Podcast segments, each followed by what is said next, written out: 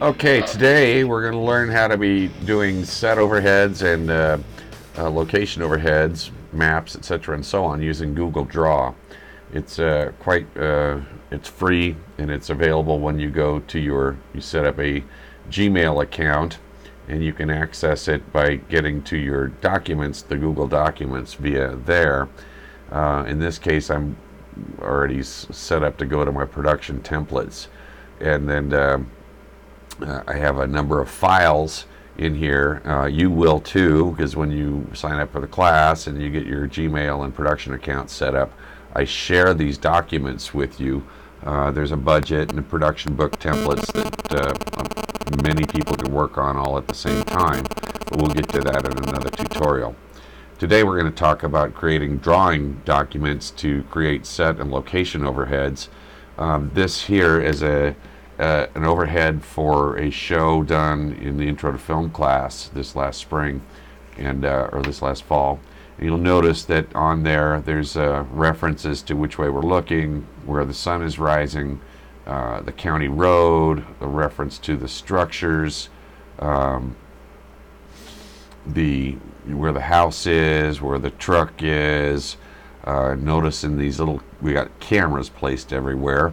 Uh, and these reference uh, where the cameras were placed when the director and DP and the crew went out and did their tech scout and their preliminary scout and blocked out the show. You'll notice that there are some numbers next to here, and these represent, for example, this is the eighth setup, uh, shooting scenes 11 and 11 VF. And that doesn't make any sense to you right now.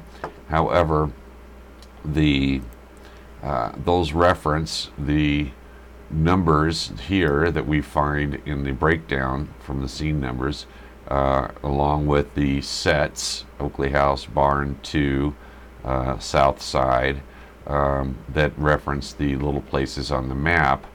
That also references the storyboard panels.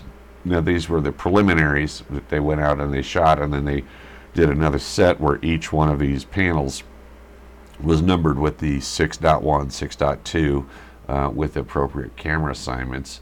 And as you can see, it's very handy to do photo boards uh, because of the fact that uh, you see what you get. Back to the drawing programs, the idea is to get everything lining up your overhead, your script, your photo boards, your breakdown in their shooting schedule so that everybody's on the same sheet of music. And, and there you have it. So um, this is a, the master of a big location. You would also do the same thing for individual scenes.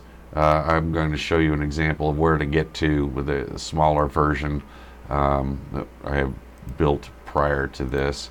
Um, we have here, you know, a scene that shoots in a bar and a couple of camera positions, and you'll notice that these characters here are just outlines and then they become solid. This illustrates where things start when they're empty and when they're filled, that's where they stop. So this is where the bartender would start, that's where the bartender would stop. This is where the camera starts, that's where it stops. Uh, I've highlighted a, another camera here. For example, we might shoot A and a B camera at the same time and you could detail that uh, accordingly. You notice that I've got little text blocks here, which I'm going to show you how to do. I'll notice that I've, uh, after you've built this, there's also the DP or gaffer can go in and put uh, lighting assignments and where they want things to go so that uh, you've got a, a, a, schematic, so to speak, or a blueprint of how that set in, in that location is going to work, including uh, places to park your vehicles and crew. And the neat thing about this is if you wanted to duplicate this page and make a bigger version for your overall location management, you can select uh, the whole thing and then uh, by holding the shift key, shrink it down and then create a wider version after you've created your shooting overhead and then you can assign grip trucks and crew parking uh, or whatever else you want to do there. So so there's that. So let's get started. And um, to create a new document, you once you're in your Google Documents folder, you go can go to create new and drawing, or you can do the same thing from the file menu that you'll see here in a second. Uh, we can go to file new and drawing, or if I wanted to revise a version where I've done the interior set and I want a bigger version to, to do the master location overhead, I could make a copy of that and then edit the new copy. But uh, you want to go ahead and give your or um, my show your uh, document a title, um, scene three overhead, and then uh, so you've got a. Uh, otherwise, you end up with a bunch of untitles. First thing you want to do is make a camera. So you'll go and you it's a just a rectangle topped with a triangle. And you'll notice it's upside down by grabbing the little green handle here. I can twist any object any direction very easily. And it's a little too big so I'm going to shrink it down by holding the shift key. And I make it a little smaller. And there you have it um, now I'm going to select these and then change their color. So I want the lines to be black and I want the interior of that to be black. And now I've got a little camera, except that it's in two parts.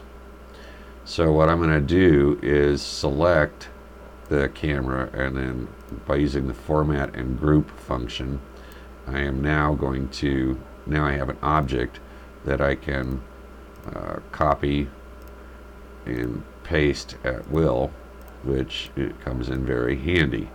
Um, I can also change the transparency or not of this object, object to give me start and stops, but for now I'm just going to leave these as templates. You can do the same thing with people uh, by using, I use a rounded corner, and we'll make that guy green, and then I'll give him a head with a little circle and there we go.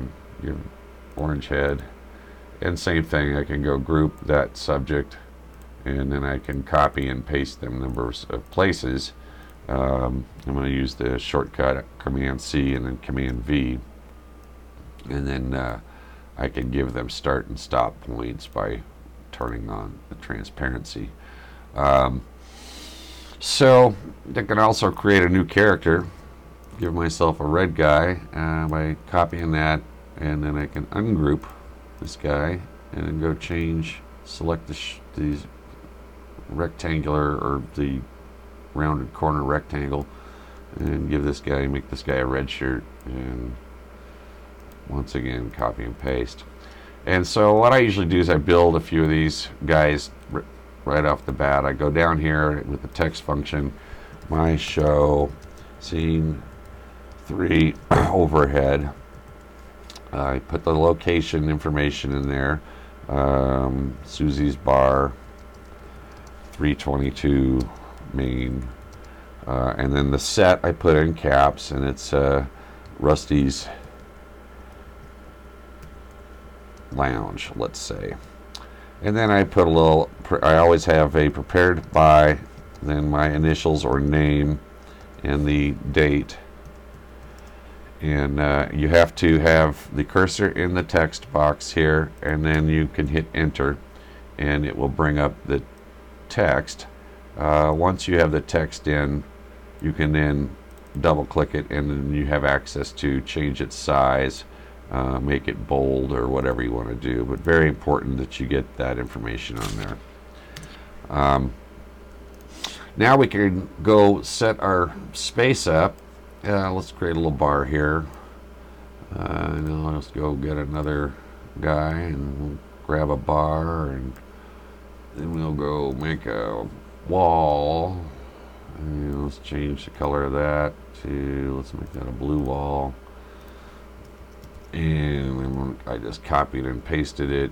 And one thing is, if I'm looking through and I see through a window, I usually put little lines. Um, that will tell me where I am in space. I want this guy to come in there, and I want him to end up there.